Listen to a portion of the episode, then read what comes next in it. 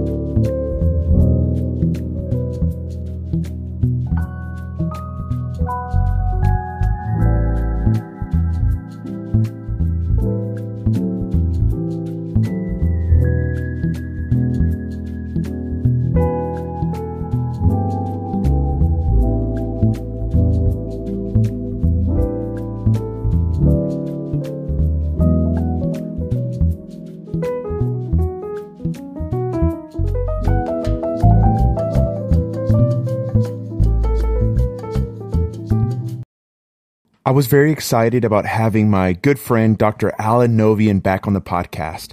Allen is a brilliant psychotherapist and a beautiful human being. In this episode, we discuss toxic masculinity and how it contributes to depression and other physical and psychological struggles. After exploring the nature of toxic masculinity, we discuss how to cultivate a healthy masculinity centered around physical health, love, and meaning. We dig into many topics, including the importance of sleep and diet, psychoneuroimmunology, nutrition, and the work of Viktor Frankl and Dan Siegel. For more information about Allen, please check out his website at integrative counseling and neurofeedbacksolutions.com. And if you'd like to listen to our previous conversation last month about a man's journey from shame to self compassion, I'll leave the link in the show notes. Thanks for listening. And as always, remember, continue the conversation.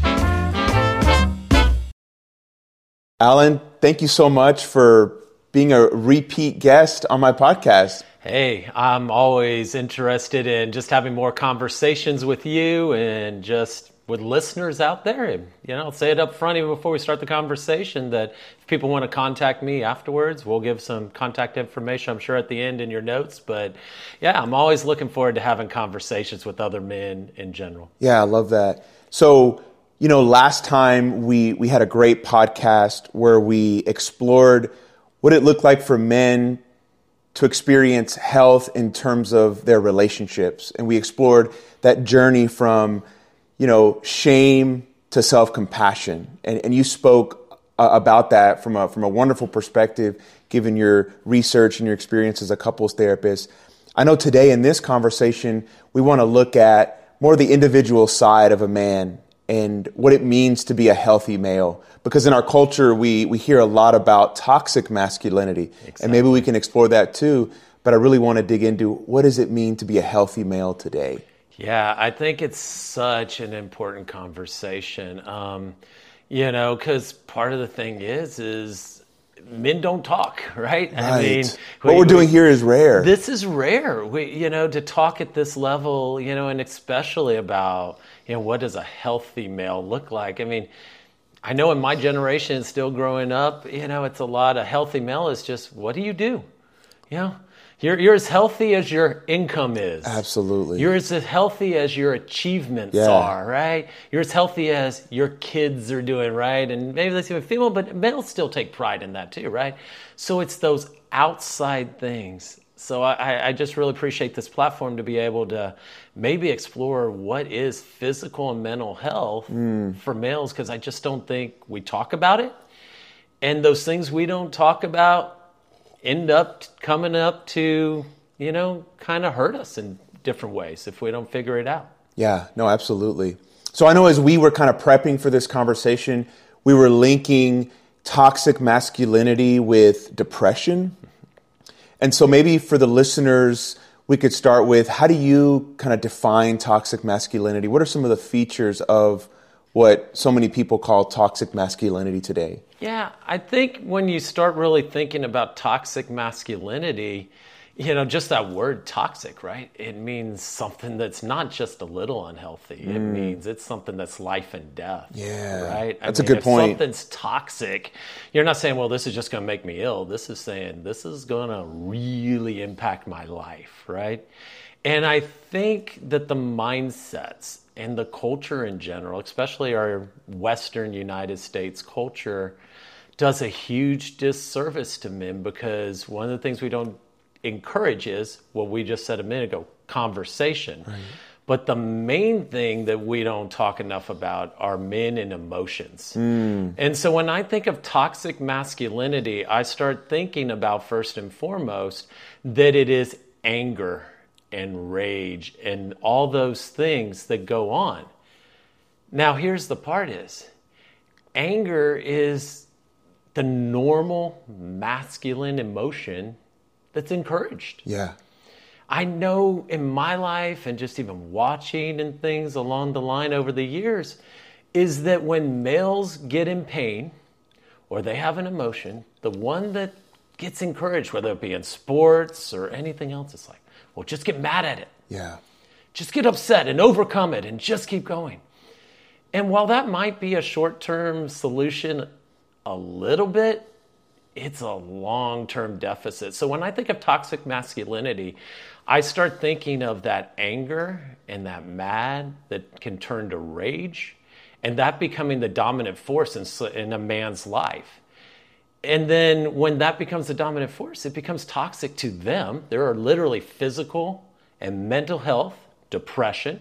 Depression is psychological, but it's physiological as well. Yeah. So that's toxic to the body, toxic to the mind and then it's definitely toxic to relationships mm. you know because i think when it turns internal what men are taught to do is turn it external yeah. right because they don't know what to do so i think you know when i think of toxic masculinity i think of anger becoming toxic in a mm. male and them not having the tools or the strategies to know how to deal with that and that's what i don't think is talked about enough I don't think men get taught how to explore the emotions more fully or what to do with that anger and that, um, that mad part. Yeah, yeah. So, do you see a link between this toxicity of only expressing external rage and anger and then not sort of feeling some of the other negative emotions and the men that we end up seeing in our counseling rooms battling depression, even though they can't really admit that they're depressed? Sure. I mean, to me, depression is anger turned inside. Okay, I like that way of putting it. Right? I have not met anyone, male or female, but mostly males, that what's at the source of their depression is anger, mm. frustration that they can't overcome, that they're dealing with insanity of doing the same thing over and over again and not knowing how to get out of the rat hole and the loop. Mm. And so I think that that anger is that internal source that can drive a male. But if it doesn't drive and there's no movement forward and they can't see it, then I think it turns to depression mm. because it's almost like this burnout. But yet, the male knows they can't burn out mm. because if they burn out, at least in their mind, everything falls apart. The marriage falls apart. The kids fall apart. The finances fall apart. And it's not always true, but perception is reality. And yes. men have been taught this from childhood that you know they're the ground they're the the solid part of it and so i think that that anger when turned inside becomes depression if it's not talked about and if it's not regulated in some way it isn't processed out physically and mentally mm. so that's where that toxic and the anger and the depression i think all start coming together and i definitely see it in my office mm. over and over and over again yeah no, I almost, I don't know if this is the best image, but what's coming up for me is almost like a body of water that has no place to let some of the toxicity out. And so it just grows stagnant and starts killing off everything that's inside. I love that image. Yeah, I never quite thought about it that way, but exactly. It, it's a stagnant lake, right? Mm. That there's no outlet for it to go. And then whatever is inside that lake is going to start dying because mm. we need fresh water to come in. Yes. We need movement to come in. And, you know, I think that's a beautiful image because what it brings to my mind is, is that the way that I look at emotions in general, and anger is, you know, maybe one of those most powerful of emotions in a lot of ways. Again, definitely for males, but I think females. And the way I've always looked at emotions is, is that it's energy needing motion. Oh, yeah. Man, say right? more it's about that. I like that. Motion, right? The letter E for energy, needing motion. So much like that stagnant lake, it's okay for a moment, but there's got to be movement. So anger is a normal, everyday emotion. Right. Every human being on the planet, from birth to death, will experience anger. Anger in and of itself is not bad if it takes over and it becomes the primary or the stagnant emotion, where that's the primary emotion you experience in life day after day, then I think it becomes very toxic. And so when I think of that energy need emotion, what I work with males with and what I try to do in my own life is say, okay, what is this energy teaching me? Where does it need to flow? Yeah. Where does it need to go? And I try to use it to move me towards a growth or towards something of connection instead of burying it inside and trying to isolate it or trying to just white knuckle it and overcome it and stuff. So, or, or letting it come out in ways that are very destructive. I think that's another component of toxic masculinity. There's the lack of processing of certain emotions and holding it in, but there's also that set of behaviors that you know is wrapped around power and needing to be above others and so it gets expressed in really destructive ways. Exactly. So that's that energy needing motion. We need to be aware where is the motion going to? Yeah. Right? Is this something that's healthy and productive? Again anger can be a motivational force. Sure. I can have an internal anger at some pain that happened in my life and say, okay, that's not going to happen again to the best of my ability, to myself, to someone I love, or to the company I work for, Sure. or whatever it is. So it can be a driving force, but it, you're right. What is the purpose of that motion? Where am I giving it to? If it's to, um, if it is to power and kind of things like that, then we're going to have trouble Yeah. because power causes power struggles hmm. most of the time, right? Absolutely. You know, so if you have one power and another power, they're going to struggle to harmonize. That's the problem, right? And anger definitely doesn't harmonize things. It kind of pulls into disharmony hmm. and keeps things combative rather than connected. Yes. Absolutely.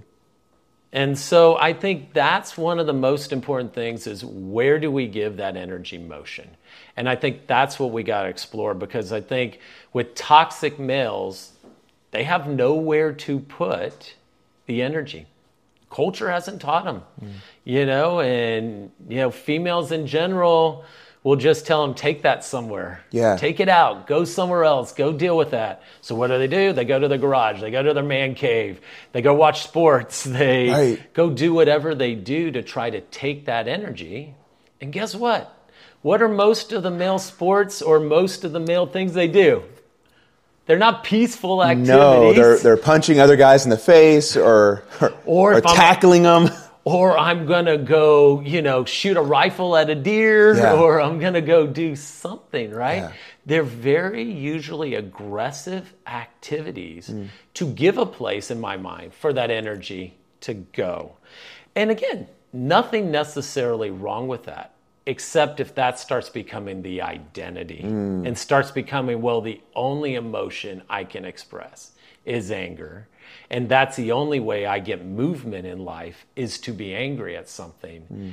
And when that starts taking over my life and my relationships, then I think we start to have challenges all throughout the society and communities. Yeah, no, absolutely.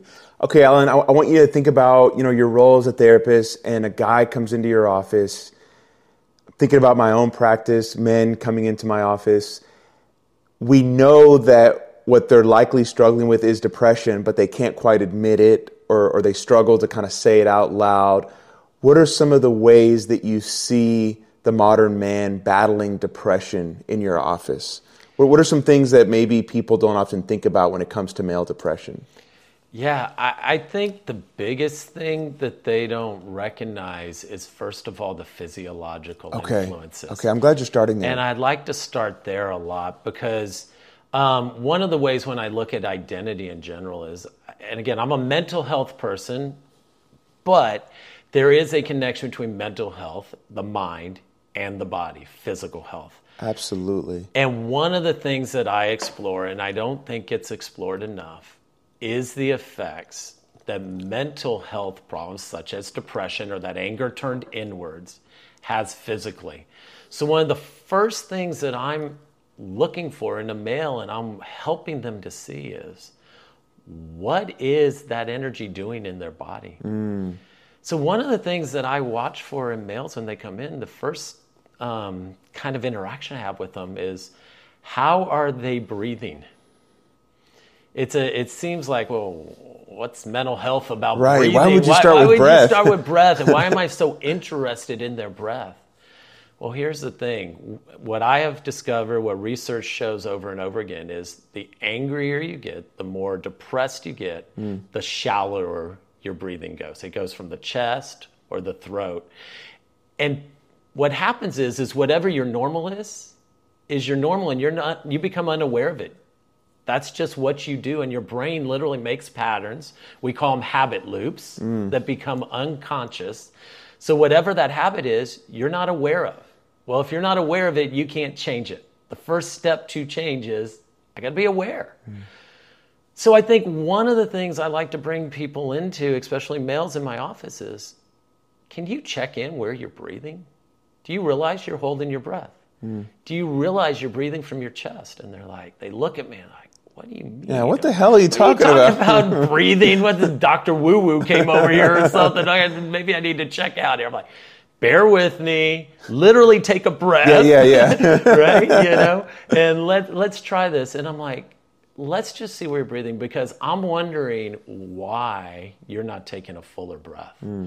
Because ideally, it's not all the time, but ideally, when we're comfortable and we're relaxed, our breath comes from our belly, yeah. our diaphragm, if we want to get truly technical. Sure. But I often keep it simple. I just believe in simplicity in a lot of ways. So talk about a belly breath. Mm. When's the last time that male took a full breath? Most of the time they'll tell you, yeah, it's after I got angry. Right. Or it's after I competed in something really hard. I'm like, well, can you sit in my room, just in the chair, on the sofa, wherever you're at? Can you try to take a full breath? I'll have them practice that and they will struggle Yeah. a lot to just take a full, full breath. I've even had um, males get in my office when I ask them to do that. Guess what they do? They get angry because now they're competitive. Surprise. Surprise! That's like, what do you mean I can't take a full breath? And then they try, and now they're angry again. I'm like, see how quick the anger can come? And then watch where your breath is. It's back at the chest. It's back up here. They're tightening their fists. They're getting tighter. And I'll also say, watch your body language. If your breath is up from the chest and the throat, you're going to be closed in. And if you're closed in, you're prepared to fight Oh, yeah. or flee, or at worst case, freeze. Hmm. And those things cause problems. Hmm. Because if I'm doing that over and over again, my body and my mind prepares to do that. It locks me into a rigid posture, which makes a rigid mindset. And then our only solution is fight or flee. Hmm. And so the breath to me is the simplest and also most external with an internal component that I can bring men into and say, here's the power of your mind body reaction and where emotions, energy start connecting to your thinking, your feelings and all that. So it's a it's an entryway I have to saying, okay, yes, we're going to talk about emotions and feelings. Okay. But we're going to start by exploring them in the body. Why? Because they can feel their body, especially the breath. Yeah. So I can start there before I start talking about, oh, and by the way, some of that stuff comes from sadness and guilt mm. and shame and jealousy and these weird words that most males go, ooh, we're to that seem like a completely different language? Yeah, I'm not sure, Doc, that I want to go to those words yet, right? That my wife talks about that, my daughters talk about, yeah, I'm, I'm not real sure, you know, what those kind of words mean, you know? And I'm like, I get it. Let's start physiology, but then we're going to explore down the road that that energy has a multiple different ways of coming into your body and getting you to hold your breath. I like it. and that's what we're going to explore explore over time. So that's why i start with the breath is i just think it's a nice entryway to saying your mind and body are connected mm. and your breath is a real quick cue to knowing where you're at. Are you relaxed or are you stressed? Okay. I mean, that's so good. So, starting with the breath is very important to you. What's another physiological indicator yeah so that, that a man is battling depression? Yeah. So the other one is is that I look for how closed in they are sitting on when they're talking to me. They got their arms crossed, oh, yeah. their legs crossed, and they're in a very closed position. Guess what? Probably more depressed. You know, they're definitely more angry likely. They're protecting that closed posture you know, is a part. I also look for wh- how close in relationship are they willing to sit with me in the room. Hmm. Men come in, and if they're sitting way across the room, about as far as the chair they can get from me, and I'm sitting on the other side, they want a distance in there. Well, they don't only want a distance from me, but I I argue they're part trying to find a distance in themselves. They're find, trying to find space. So I think where they are in proximity, and their posture inside themselves is a huge, huge part. So I watch the breathing, I watch their posture, I watch where they are in proximity. And then one of the other things I'll often use is if they have these nice fancy watches that most of us carry around now that are smart watches, although I might think they make us dumber Yeah. at times. Yeah, don't even get me started on you that. know, well, that's another podcast Oh, yeah. down the road of how our technology is making us dumber, not Yes, smarter, but yes. for males and everything else. But if they have that, I will often say, "Can you check your heart rate?" Mm. And if they don't, I'll usually, you know, even in my office, I have a way they can check heart rate and do things. And you start seeing if their heart rate is over 90 beats per minute, I've had them sit in my office and they walk in. I mean, I have a very comfortable office. There's even a huge mountain scene on my wall, mm. all kinds of cool things. And their heart rate is sitting at 110, 120 beats per Wow. minute. Think about walking around in that all day.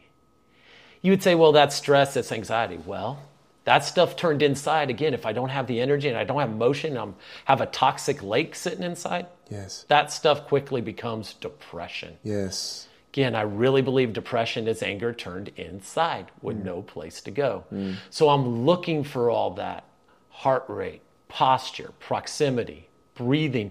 And then one of the other things I'm watching for is what's the intensity of their language? Okay, you say more about that. So, if they're talking really quick, okay, that can be a pattern. Or sometimes if they start talking with a lot of loudness and intensity. Again, it's a fine line between is this anxiety or this is depression. Sure. In my mind, I think they're two sides of the same coin. I think so too. You know, Definitely I think depression has a connection to anxiety, and anxiety has a connection to depression. And so I'm watching for what's the pace of it, what's the loudness of, of their voice, and on what what parts do they get faster? Do they get slower? What things in the, are they describing? Or when I ask a certain question, what makes their voice louder or softer? And I find usually a little bit louder and a little bit of a kind of faster pace often can be signs that they're fighting something internally. Got you. And so I start exploring that thinking, okay, here are some of the signs that they may be battling with their own emotions. Is it full blown depression? I don't know yet at that point. Yeah. But I start really wanting to explore okay, where do they get to express their emotions? Hmm. Where are they comfortable at? And then is it something they're burnt out trying to deal with day in and day out? And if I see a burnout pattern, then we're going to start really exploring more about okay, where do you have a place in life where it gives you energy rather than pulls your energy? Yeah. And that's the hard part for many males. You know, you ask them, where do you find energy? Mm. And a lot of them have a hard time identifying that. And so at that point, then we're really going to start exploring okay, what is it? And when's the last time that you had energy in your life? Mm. That you weren't giving more energy out than you were getting back? Sure. Because that's depression. Yeah. So, man, that's a great way to ask kind of this question. So, you've talked about some of the physiological indicators that you see. I love how you're exploring depression as kind of a, a loss of energy or, or a misdirection of, of the energy. What are some of the ways that you see men struggling with that lack of energy in their day to day life? As, as you're kind of getting to know them and, and beginning to work with them, what are some of the things that they talk about that would tell you that, wow, this man's struggling with depression? Yeah, I think, you know, one of the biggest things is that they'll tell me a lot of times is I'll often ask them about their sleep. Yes. So one of the again, I'm a mental health guy, but I can't help go mental health and physical health combined. So I get into these questions and I'll say, So tell me about your sleep. yes. People with depression, they don't sleep well. No, they don't. They may sleep a lot, but it's restless sleep. Yes. They'll tell me they're tossing and turning. They can tell me at times they've slept 10 hours. And I'll say, You slept 10 hours, so you feel refreshed, you feel ready to go. And they're like, Doc, I could sleep for another two weeks. Mm-hmm. Right? I could keep sleeping forever. And then you can have the flip side of, yeah, I can't fall asleep. If Toss I and turn at toss night, and there's turn no at way- night. It feels like I ripped the sheets off the bed. My wife's telling me, my girlfriend's telling me that, yeah, I'm moving all night long. Is that is that where you would then link depression to anxiety sometimes too, where where some guys would say, "Man, I have all these racing thoughts. I'm just worried about all this shit. I can't get to bed. Yeah, I think all of those things come in. And so we talk about a connection between insomnia, right? Mm. I can't let go, right? That energy has no place to go. And why does it come up at night? Well, they will channel it probably out of deep need into their work, mm. into whatever they're doing that day, because they have to either financially or for the family or for whatever organization they're working for. So there's an outlet to an extent that they do. Okay. But the problem is they're dumping it out there, but they're still not refreshing them. So then they go try to lay down at the end of night and that energy is now going, okay, you've been doing this all day. It's time to start racing this in your mind. And then you start overthinking about, I don't feel refreshed now, and I got another hell of a day tomorrow, and next week, and next month. Absolutely. And you start planning it out for the next three years, and you're like, so when does this pattern stop? And so that races, and you're sitting there at midnight, 1, 2 a.m., and the brain's still going, okay, yeah, I need, I got energy. Where does it go? Where does it go? And all you see is no place for it to go just more demands. And so definitely think insomnia, anxiety, all those things start playing the role in the depression. And then I think that's where we go back to our first part of toxicity comes. Mm-hmm. If I can't rest and I can't sleep, then it starts storing in me. And that lake that is me, that energy in me, becomes toxic. Mm. Because part of where we're built as human beings is, is rest should be the energy that clears out our lake daily. Oh, clears that. out our mind and body daily. Literally, physically in our brain, there are cells and neurons in our brain that are, I always call them the garbage collectors. They're supposed to go in and clean everything out. And the only time that they have enough time to clean it out is when we're at deep rest mm. in the deepest stages of sleep. We actually get what's called paralysis sleep, and where if you wake up in that state, if you've ever had that part, you can wake up and you almost feel like you can't move. That's an actual positive, necessary part of sleep where the mm. body basically shuts down everything but needed for life and it gets rid of everything that's stored up. In other words, the toxicity, all the stuff that was built up, and it lets it flow and go. If we don't get sleep, we're repeating yesterday's garbage with today's garbage and tomorrow's garbage, and then that will spin in our brain, in our mind, it will spin in our body, and we will have toxic patterns both physically, emotionally, and mentally. Mm. And that's where all those connections come in. So sleep is vital. So one of the things I'm always working with men on is we got to figure out patterns to get you to sleep. Mm. Depression is depression. We got to work on that. But if I promise you, and maybe I'm wrong, maybe someone can correct me on this, but in my experience of 20 years, if you don't sleep well, I don't care what you're doing, you're not going to get mentally healthy. Right. So depression's never going to get well. There's no magic thing that says I cannot sleep and not have depression. I'm not saying it's the only thing that causes depression, but there's a strong link. So I start back with the breath how do you breathe at night? What do you think at night? And then how do we get you to find rest? Because if we do that, we can clean out the garbage. That garbage physically goes out, but we can also get through our garbage thinking. Mm. Because that which we feel, we think, and that which we think, we feel. And so that's what I want to clear up. So I work with males a lot, a lot on sleep. How do you fall asleep? How do you stay asleep? Okay. And then how do you wake up refreshed? I like it. Now, I know that one of the classic symptoms of depression, I think for males and females, is increasing irritability.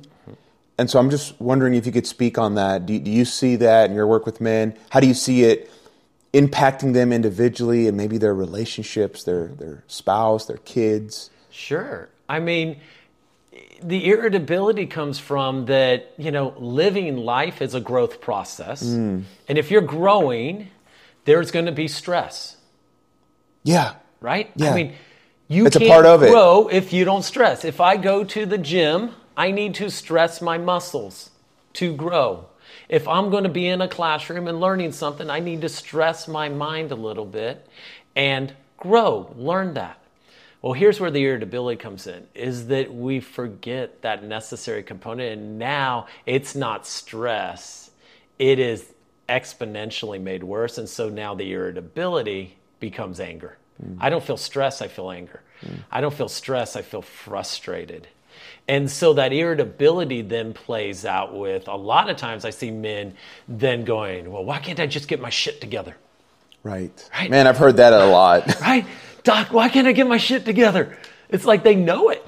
And they're like, I, I, at some level, I mean, men aren't stupid, right? right. I mean, we know this stuff should be more under control. We know this should kind of be able to get there.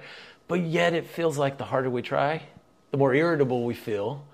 And then guess what? You know, then the others in our lives kind of look at us verbally, non verbally, or however, and go, well, just chill out. It's no yeah. big deal. But the more we get told to chill out without the skills and the way to do it, the more it agitates us mm. and the more irritable we become. And then guess what? Instead of saying words like, you know, it'd be really nice if we talked this out and we kind of talk through the stress, we're like, well, dang it, why is this happening again? And yeah. it starts becoming an attack mm. because that's what you do with anger. And that's what you do with those things. You attack and you fight. And so the irritability comes out where the words come out harsher the language comes out harsher. You start correcting people, and then relationships start having all kinds of issues. Mm. And then all of a sudden, the irritability becomes from a verbal part to a physiological piece, and people can start having all kinds of physiological issues mm. going on in their relationship where they're slamming things and you know, getting up to, and honestly, in my counseling office, it has turned to physical abuse. I've had that at times where sure. verbal abuse and physical abuse aren't far behind, you know, and so we got to be careful with that. Mm. So I think the irritability is simply, again, if I don't have a place to go with my frustration, with the stress of the day, and I don't see it as turning into productive, right? I go to the gym, I go to a classroom I feel productive about that stress. I'm going to learn something through the class. I'm going to build some kind of strength or muscle. So I'm going to get stressed, but I'm going to get something positive out of it. The irritability, irritability in my mind is I'm getting stressed and I don't see any positive outcome coming mm. out of it. So then I get depressed because if there's no growth, there's no reason for it then why am I stressed all day and why am I doing this? And so now I'm depressed because I don't see the growth. I don't see the outcome. Mm. And that's where the irritability is is that if I don't have that, I'm irritable. Mm. I'm frustrated day after day. And so that's where that cycle goes. And I definitely see that. And again, all those things I think are linked in to the sleep, yes. to the breathing, to the relationships. They're, I think you'll keep seeing how they're intimately connected, right? Sure. We can't go to one without doing the other. Sure. They're domino effects. I love it. So I know, Allen, you're also a health coach, mm-hmm. um, and, and your, your wife's a health coach too. Could you speak to that side of male depression? I mean, you've talked about the sleep. I always think about the, the, the, the, the almost like the holy trinity sleep, exercise, and then diet. Yeah. And I appreciate you bringing those up and bringing that other realm because, yes, again, you know, um, we need to pay attention to all areas of our life. What are we thinking? How are we breathing? But yes, what are we eating and what how are we moving, right? I mean, exercise is that movement. Sure. Am I doing it to fight or am I doing it to grow, right? So yes. exercise, healthy movement, getting out, walking, going to the gym or whatever fun exercise. I always say, do fun movement. Don't go to the gym if you hate it. Right. go right. to the gym if you love it. If you don't, go hit a punching bag yeah. or go learn Tai Chi or heck, just dance around or do something, whatever. Sure, Males sure. can do that. But I appreciate you bringing up the nutrition because here's what I've seen is that then there's one or two routes that males can take on this. I think the first one's the most common, which is is that I look at nutrition is is if someone is not in a healthy weight, a healthy management, there could be a physiological stressor that you definitely need to check with your doctor. But so many times I find depression or unresolved anger is behind people being overweight or significantly underweight. Okay. Most of the time they're overweight, and here's why. Is because what I believe is food is simply a way to put your emotions somewhere. We talk about comfort food. Oh, yeah. Right? Food can be comfortable it can bring a short term comfort. But And I'm glad it- you're. I'm, I'm yeah, sorry. no, I, i'm glad you're linking this to men because I think stereotypically it's usually associated with women. It At least it has been kind of in my training and just my kind of anecdotal experience. But but I see it in men too. I see it in men all the time. Now, it the reason is is one, men aren't going to talk about it, Right. and two, it is more accepted for men to be more overweight Mm. Than it is for a female to be more overweight. Females are point. still attracted to males that are overweight. Yeah. They look at the internal of us. They can still see the good guy in Mm. Sure. us. And God bless that Yeah, in some yeah. ways, right? Higher power bless that, that they can still see the goodness in us that I think even us males have a hard time seeing. And they Mm. can look past the physiological. Us males are still learning to do that. Yeah, we yeah. need to keep learning to do that. Nothing wrong with an attraction and a physical attraction. But we should see internal to external attraction Yeah. females can do that. So I think guys can carry more weight in general. They're not demeaned for it, they're not shamed for it as much. And so they'll eat, you know, and they do that. And so the energy can go into food. So I often, from my health coaching role, when I'm doing that lens of things, is I start talking to people and I say, "What is eating you?" is the key. You know, so the biggest part of this is is the weight gain. I've yet to see someone who is overweight that isn't eating their feelings. Men Say that one more time. men in general, I think females too, they're eating their feelings. Hmm. Why do we overeat? We're looking for comfort. We're looking for energy. Now, the other thing that that um, it can do is that food can give us energy, right? So we're angry, and if we get carbohydrates and we get sugars, it gives us short-term energy, but then it fatigues us. So the part I will talk to them is is where do you get your fuel? Where did you get it from? And if you're Yeah, getting that's a it great from, question. You know, from carbohydrates and sugar, it'll be quick, but it's going to burn quick and you're going to lose it. And so nutrition is vitally important because I want to know what are they eating and why are they eating it and why do they have the weight? When was the last time they had a healthy weight? Hmm. I think the depression goes back starting from there a lot of times, or at least the struggle with emotions go back from that point. And so I look at it from a nutrition, again, trying to say, what's eating you? More than even what you're eating, but what's eating you? Why are you eating it? And when we can explore that, we can start looking at okay, what's the emotions that are going on? What are you trying to comfort there? And are there other ways to comfort that? Are there other ways to express that energy other than through food that ultimately it's going to drain you? If you're 20 pounds overweight, 40 pounds overweight, or like I was, 70 pounds overweight, 75 pounds overweight, what I can tell you from that personal experience was it was never comfortable. And when I had the stress of my day and the anger of my day and everything else, it was so much harder. Hmm.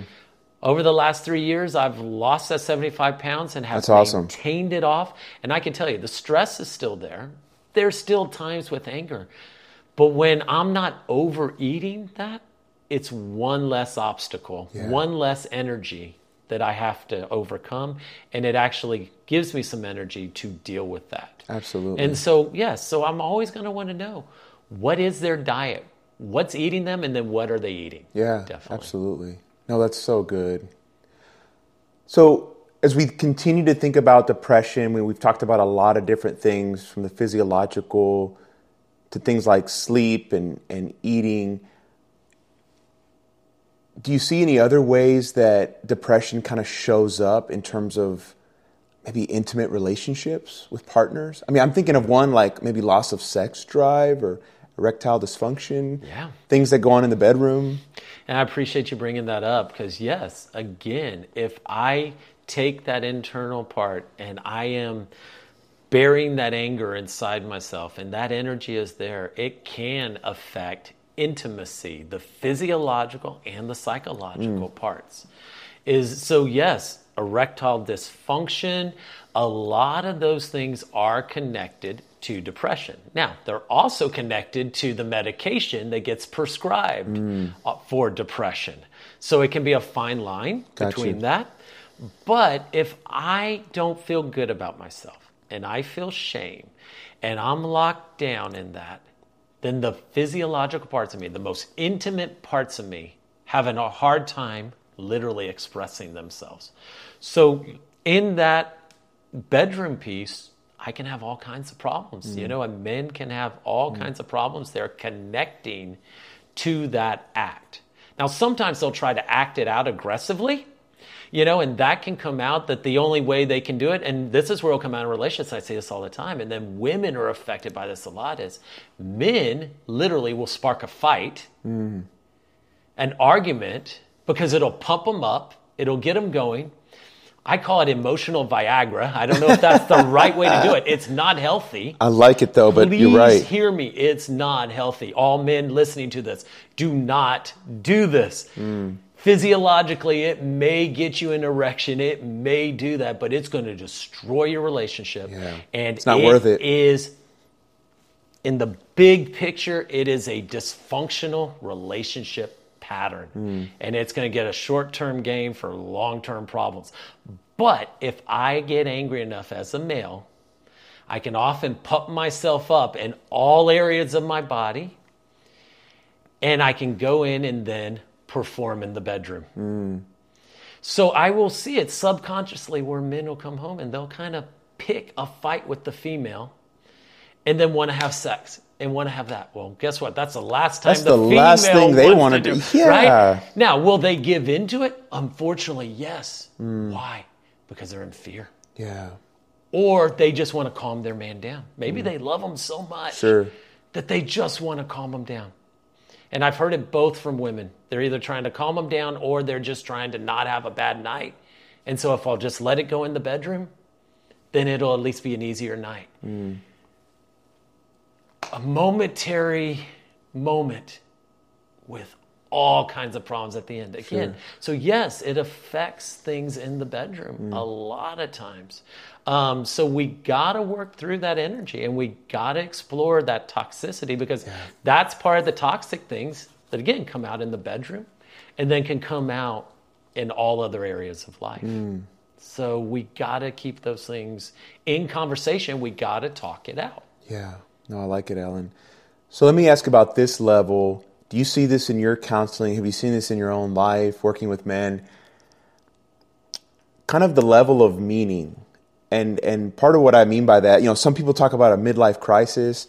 I'll, I'll work with guys sometimes in their early 20s, sometimes in their 50s, where whether it's just a job or a career that they don't fit in with or that they hate, or they just haven't found any kind of meaningful connection to a community or any kind of like path in life, they talk about feeling dead inside and sort of disconnected. And I'm not saying that there aren't physiological roots to that, that it's not some of the other stuff you were talking about, but I do think there's this other order of things where they feel disconnected from maybe their purpose, what they're supposed to be doing on this planet. And that can really fuck them up. No, it can. It, it ultimately we are meaning beings. Mm. I mean, without meaning in life, we don't function well.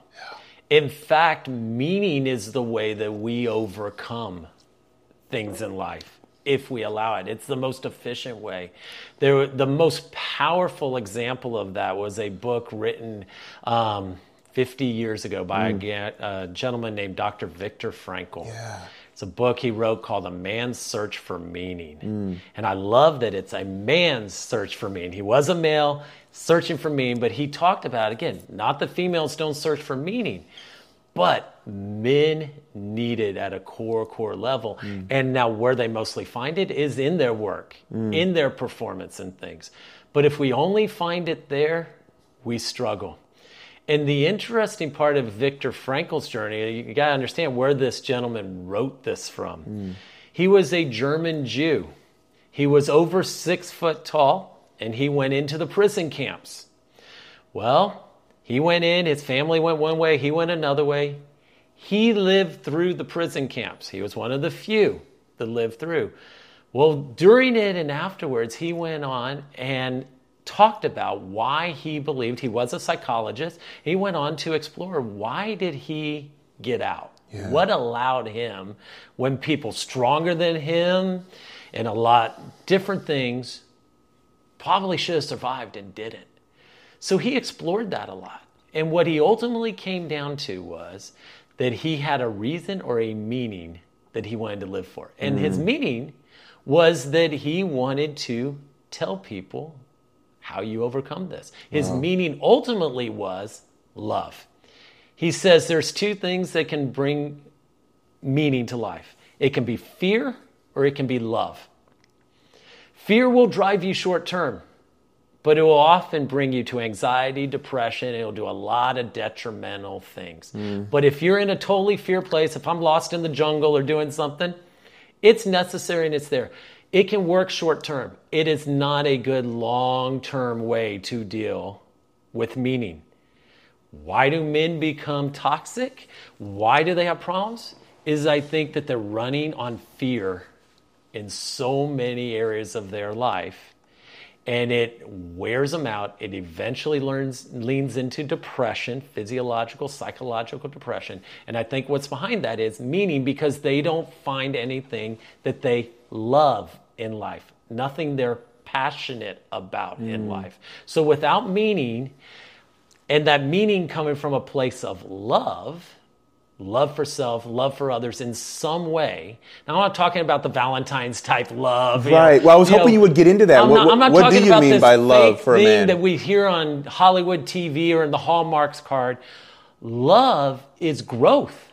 Hmm. Love is that there's some meaning in life that I want to carry on. I want to grow and potentially beyond me, right?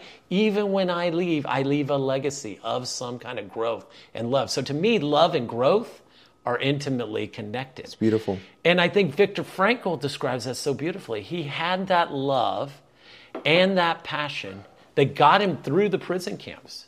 Now, years later, and I got to work with this at the VA hospital, where we found out, yeah, literally physiologically, he changed. The immune system changes mm. by if we're in fear or in love, mm. if we're depressed or we're content. Those things not only change our mind, but they literally change the cellular parts of our body. The story I love to tell about this, this isn't written in Viktor Frankl's, this came from what's called psychoneuroimmunology, fancy term. Psycho meaning mind, neuro meaning the brain part of it, the neurology, and then immunology meaning the immune system part of the body, um, and how those cells work together. And yes, they work together. Well, there is one cell, and I got to experience this at the VA for eight years and some of the research that um, they did. And there's a cell called the natural killer cell. They're called NK cells for short, but they're a type of blood cell. And what their job is, the easiest way to explain what they do, is that they're your kind of frontline defense to bacteria, to viruses. I've heard them called like the Navy SEALs, Okay, or like those that. you know those cells that go in and they're the first line, and ideally they're supposed to go in and take care of the problem, and you don't even feel it, Mm. you don't even know it. Maybe you're a little fatigued, but you move on. You don't even know you had a bacteria, don't even know you have a virus. And when you're strong and you're content and you're more relaxed, or at least you can deal with your stress day to day, and you do those things, and fear isn't overtaking you, and anger isn't overtaking you, and meaningless life isn't overtaking you, those cells are stronger, and they go in and they kill off the bacteria and the viruses, and you go on day after day. Well, here's the problem you lose meaning in life, have nothing to live for that much, or can't find anything productive, and you get angry about that, and you get frustrated about that, and you get stressed, those cells literally get weaker hmm. and they actually get fewer in number. They actually die off. So now the bacteria, now the virus comes in and they win the battle easier. And so now you start feeling fatigued, you start feeling mentally sluggish. What do you do? You go eat more, you go get angry, you do all this subconsciously, and it all comes off of a loss of meaning, I would say, at some point, because what will restore you is here's what I'm working for, here's what I'm doing. So if I have a purpose for it, I can go for days hmm. and be energetic. If I have a strong enough purpose, I can get energized. And it's not work, it's a passion. There's a very big difference. When you weigh those things out, and the people that are truly passionate and that change some part of their life, it isn't that they have more breaks in their life. It isn't that they work less. In fact, people work more when they're in their passion and in love. Absolutely. You know, guys know this. When I've been in love, I don't know about you, I've gone and done some crazy things and driven all night to see Oh, some oh, yeah. Oh, person. I've gone, you know, I'll work all day and drive. I mean, I remember in my college years, I would work, and then on Fridays, I had a, a woman that I liked up in Dallas. I'd drive from San Antonio to Dallas four and a half hours to see her get there at two in the morning, you know, and I'd still be energized. Oh yeah. Now I could work an eight hour day, and if I didn't like what I did, I can go home, I can get eight hours sleep, and wake up the next day and go, man, I don't have any reason. I'm going on, I get angry, I have no meaning, right? So, what we find in the body is meaning drives the mind, but it drives the immune system cells. It keeps you physically healthy hmm. as well as mentally healthy. So I love the meaning, and that's what Viktor Frankl talks so much about, is that he says you gotta have meaning. It's gotta come from passion and a positive or love based passion. I love that. Something that moves on beyond you, hopefully. And when you have that perspective, he suggests that's why he survived the prison camp. When many others who came in stronger and everything else, they lost that meaning, they lost the love, they got into fear and they got into anger. Physiologically, they got weaker. Mentally, they got weaker. And if you're weak in a prison camp, the soldiers don't, or the people in the prison camp don't need you anymore, and they send you to the gas chamber or they kill you off. He was strong all the way through, or at least as strong as you can be, so they had a reason for him to be there. And he kept going. And he overcame even the most detrimental suffering people. You know, I don't know if it's the worst of the worst, but I'd argue it's got to be one of the worst out there and stuff. So meaning is vital. And so those are the other things. When I'm working physiologically with men in my office, I am always going, what's your passion? What is passion? What is that energy that moves you mentally and physically? Why are you doing what you're doing daily? And if they're telling me just because I have to, or they're telling me because, oh, everything's going to fall apart, or they're telling me a fear based thing, I'm going, yeah, that's why you're here and that's why you're talking to me. Hmm. We got to figure out a way to move beyond that and find something that is a positive, growth oriented, meaningful part. In other words, how do you go from I have to to I want to? Hmm. That's the key. How do we take things from I have to do this to I want to do it? And if I can get them to do, you can do the same job, but we got to find how do you get that to I want to? Right? Maybe you might not like your job, but what does it provide in your life? And then I'll go, but is there a job that you can find maybe you do want to go to? And mm. you might not be able to snap to it right now, but how do we work towards that mm. so that you can have something you wake up for every day and you go, yeah, this is still work, but I choose to do this. Hmm. And I find meaning in this in some way. I love that. And so those are the places I go. And then you know what happens? Go back to where we started at the very beginning is you start even talking about that with males. They're not aware of it. All of a sudden they're breathing deeper. Hmm. They're talking a little slower. They're more settled. Their posture opens up. And I'm like, look, in my office, see how just when you're talking about that, that changes? Imagine if you could live that life. Yeah. What if that was your day to day experience? Yeah, that's beautiful. I, you know, I'm, I'm, I'm, I'm a person that thinks in images sometimes and metaphors, and I'm, I'm sitting here and thinking about, as I'm processing everything you're saying and putting the pieces together, I'm thinking of toxic masculinity as like a closed system. It's, it's the stagnant lake that you talked about, and it's really sort of governed by fear. And, and maybe a, a healthy masculinity is, is a stream that's flowing, it's open, and it's really both driven and governed by love, but it's it's like pursuing love as well. Right? And we got to talk as males about love. We got to talk about love. Right? We got to talk about because that's not don't. something males equate love to sex. Oh yeah, exactly. I'm making love. Okay, if you're truly present with that person and it's into me, I see intimacy, intimacy, right? And that's there. That's making love, not making sex, hmm. right? So yes, as males, we got to talk about love, and we got to say first and foremost, what does it mean to love yourself? That's where the previous thing talked about self-compassion. Self-compassion, from shame to self-compassion. Shame to self-compassion. Go back and listen to that if you want, but that's why I start there because we gotta talk about love. Not that is not the female thing that we do. That's the human thing mm. we do. And males need love, mm. and we need self-love. That's not being selfish.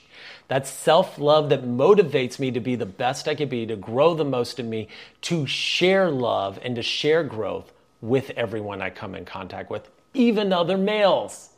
Okay? And those are positive things, but we gotta talk about that because if we don't, then yes, we're driven by fear, we're driven by stress, we end up depressed, and we end up, and I love your part about going to a stream or a river. There's a gentleman or a researcher named Dr. Dan Siegel who talks about in the image and i love you talking about the image because his image is is that he says we talk about a stream of consciousness mm. right? Those thoughts that go through all those things. He puts it into an image. He says yeah stream of consciousness is good. Now we got to be careful. What is our stream carrying? Sure. right? Is it carrying fear anger all that stuff lust? Or is it carrying love? Is it carrying care concern kindness compassion? But here's where the stream gets tricky is the tendency is the stream has two banks.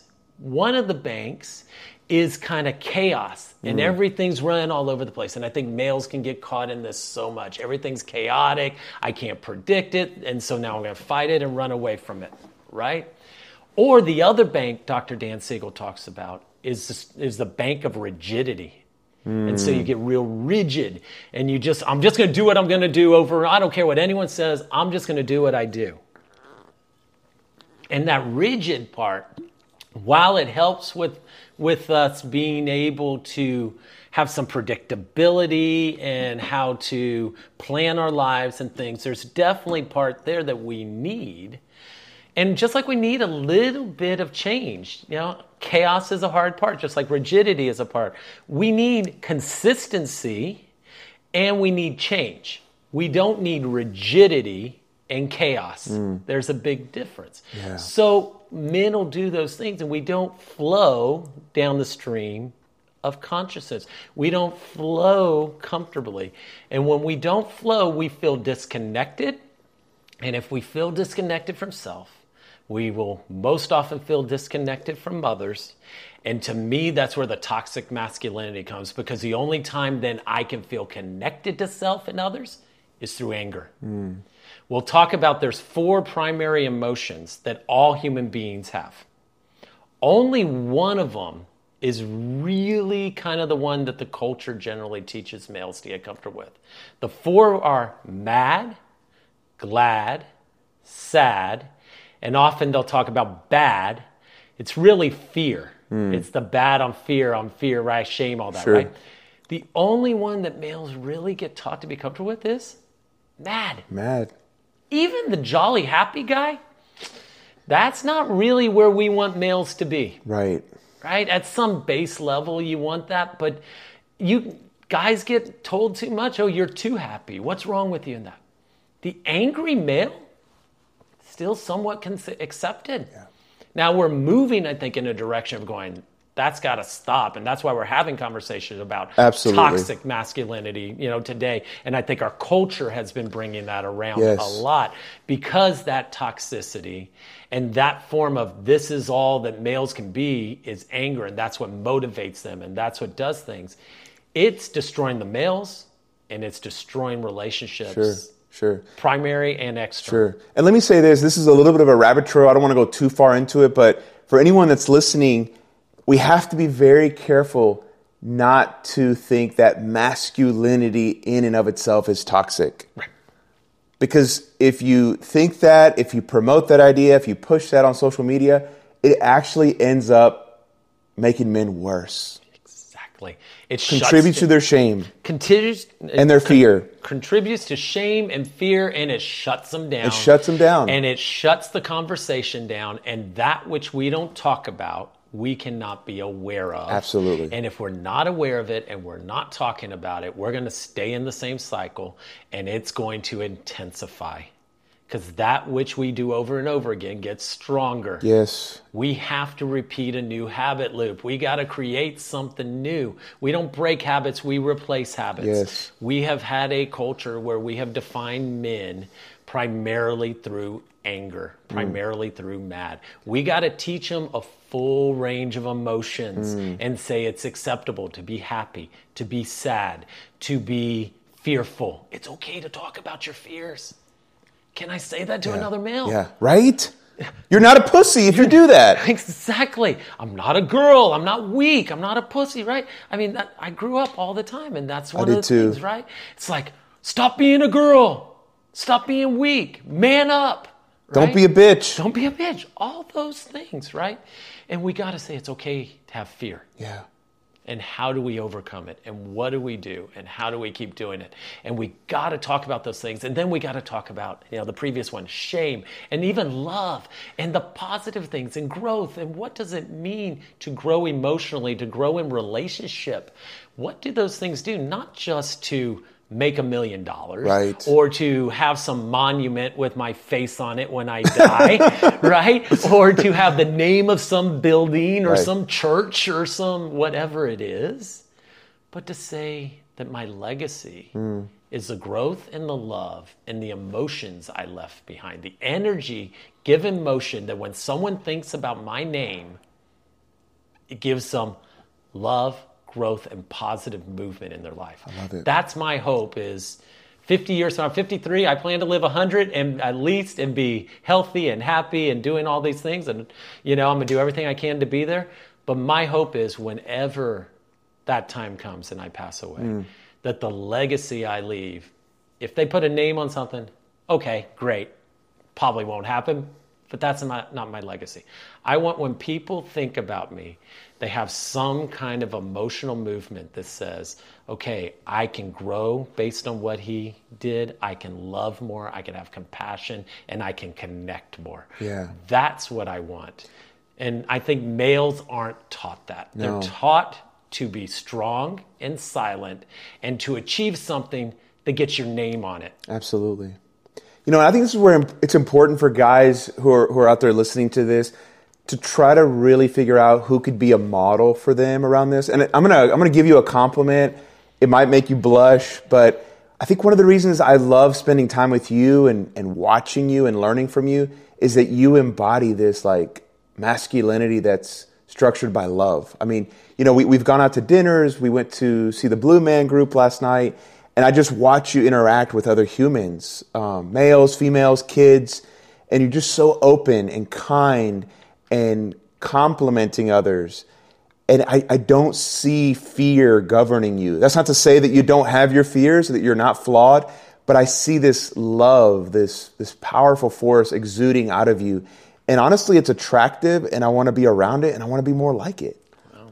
I appreciate that. It, it's been a growth journey, you know, and I've been blessed to have those mentors in my mm. life, you know, and I think it is. And that's why, you know, your podcast and all these things where we can continue the conversation, keep talking and keep saying, yes, there's strength and we can be strong and we can go to the gym and we can work out and we can do all those physiological, nothing wrong with that. You know, whatever realm you want to be the best at, there's nothing says you have to be weak to be emotional. That's not being weak, that's being strong. I'm not interested in perpetuating male shame. right.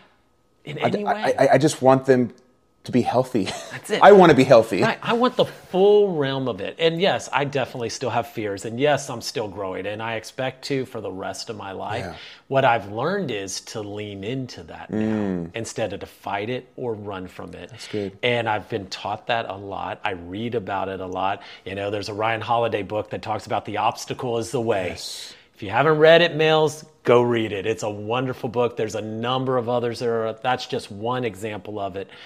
But it's this idea that, okay, if emotions are your obstacle, lean into it Lean into it. learn about it it's not being weak it's not being you know feminine it's being a rounded well-rounded person Yeah. and that's what we need and we need people to be more well-rounded more aware of themselves and more aware of others and to get where they can experience at least those four you know Yes. emotions of mad okay that's there Yeah. but glad sad and fear but then all the others my previous one talked about a crayola box of 64 other feelings go look something up called a feelings wheel google a feelings wheel sometime Blow your mind. and, and just you'll learn there's about 180 different emotions Yeah, yeah. of different levels and feelings that we actually have in humans. Mm. Most of us males have never even really thought about what it means to be, you know, some of these other types of emotions that are out there.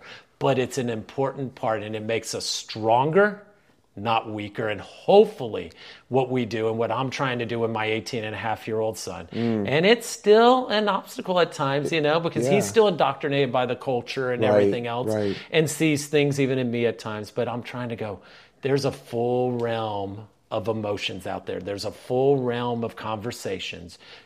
Don't hesitate to talk about it.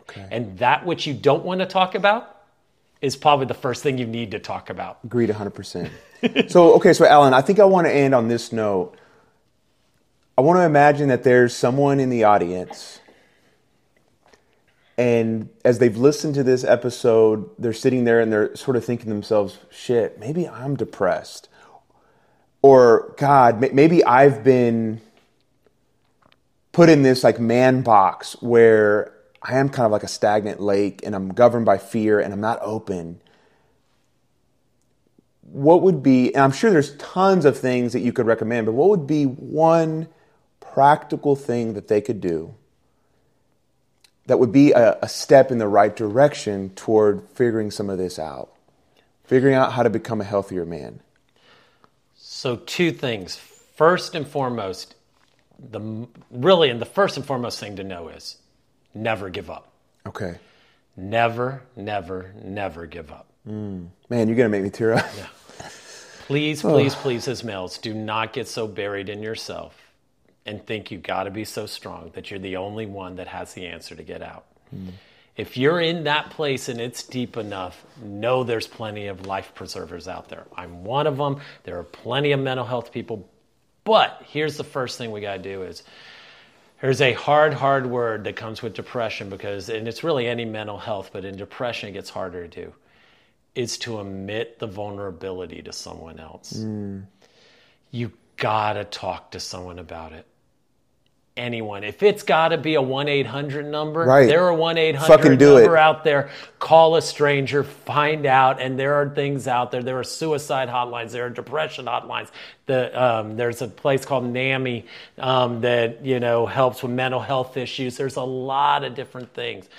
But you gotta never give up and reach out to have a conversation. Most of the time, I'll say if it's that much, please check out the physiological first. I'm a mental health guy, but there are a lot of physical reasons that get us into this mental health state. Check with your medical doctor Okay. and do that. But then, from my lens, from the mental health lenses, then reach out and talk. Do the most courageous thing mm. you can do. And if you can't do it alone, again, find someone. Grab a friend, grab anyone who's there, and just say, Will you come with me? Hmm. And show up at someone's office like mine, like yours, or someplace, or pick up the phone, send an email. If you can't call, email. Yes. Do something and start the conversation. Because if you don't talk and you don't give at least a little window in, it gets real hard to open it up bigger. And we can't get to getting you a deeper breath. We can't get to you eating healthier. We can't get to you sleeping better. We can't help you with finding meaning. We got to do that male thing and not shut down, but the new healthy male thing not the toxic male thing that shuts down and gets angry, but the healthy male and say, okay, I'm going to take a deep breath. I don't want to do this, but I need to do this. Mm. and reach out to someone who can guide you through. And so that's the part. You're not going to have the tools on your own. If No. you're depressed, I'm sorry. You can Google it all you want. You need a fellow human being in relationship with you. I don't care how guide you. successful you are at your job, you do not have the You tools to don't it on your own. have those tools. You can be the greatest person in your career, but if you're depressed or you're not finding meaning in your work and you're holding your breath when you go to your job and you're angry when you're there, by nature, that means I need someone who's outside my work, outside my job, to help me see the bigger picture again. Yes. And so, depression doesn't mean you're not successful. right. In fact, some of the most successful people in the world are the most depressed people in the world. Hmm. There are many, many people that I have known. Not many, but there are people I've known, and they're definitely, you can read in history, seem to have the world, all the money, all the power, and they commit suicide. Yeah. Don't let that statistic be you. Hmm. Reach out. Dare to talk for a moment. Hmm. Counseling is about courage. Yeah. It's not about weakness. Hmm. I honestly believe the people that come into my office, the first statement I make to any person, young or old, when they first walk into my office, is I say, Thank you for taking the courageous step to show up today. Online, if we have to, telehealth, or in person, because I still believe one of the most courageous steps, especially for males to take, is to talk about their weakness. But if we don't talk about it, we can never get strong. And so that's my invitation everyone. Never give up hope, hope and take the courageous step to communicate. Yeah. And then once the communication, then that's my role. That's your role. And that's our roles to then continue the communication over and over again till you feel strong enough again. And yes, there is hope mentally and physically. All those things can change. There is nothing that is permanent in life other than change. Hmm. It's just the choice of where are you going to change. That's good. And that's what we can hope, help with and provide hope with. Yeah. So, Allen, if someone wants to directly connect with you, maybe they want to start counseling services with you, maybe they just have a question about your approach, how do they get a hold of you? Yeah, I think the best way to get a hold of me is it's real easy to Google. Um, Dr. Novian is real easy. My last name's kind of unique. It's N O V as in Victor, I A N. Or you can go to my website. Um, the name of my practice is a little wordy, um, but it's called Integrative counseling and neurofeedback solutions. Counseling and neurofeedback are two of the things I do to help people um, to balance their lives. And integrative is just this mind body approach. And then we look at solutions. So if you type in www.icns, and then because I'm in San Antonio, SA, so icnssa.com,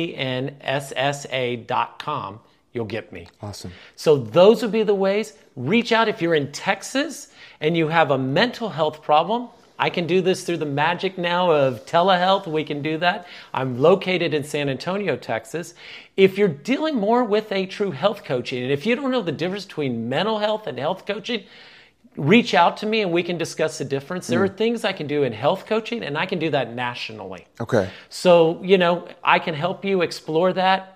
The other thing is, is if you just don't know anywhere else to get help and you're depressed or you're anxious or anything else, and you don't feel, and so for some reason this podcast is reaching you, which I hope and pray that it is, and my voice comforts you in some way, call me. And even if I can't help you, I'll find you someone to help you. Mm, same here. That's a part. Reach and out to me and I can help you find somebody as well. so let's do that. Let's get men healthier. Let's get whole. And let's get truly strong mm. by being emotionally strong as well as physically strong. I love it. So, will you end with the tagline of the podcast continue the conversation? Let's all just continue the conversation. Awesome. Thank you. Thank you.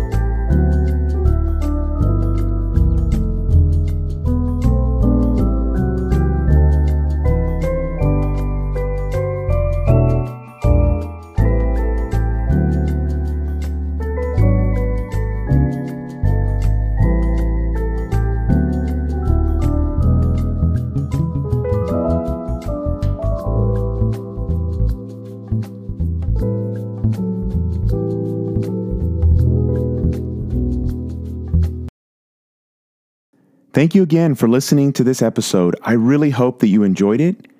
Let's try to connect. Reach out to me. You can go to my website at QUIQUEAUTREY.com or you can Google my name, Quique Autrey, on Google, and there you'll find my Facebook and Instagram accounts. If you would like to schedule an appointment, you can go to my website or you can go to the website of the practice that I serve at, katieteen I can't wait to hear from you. Please share my content and remember, continue the conversation.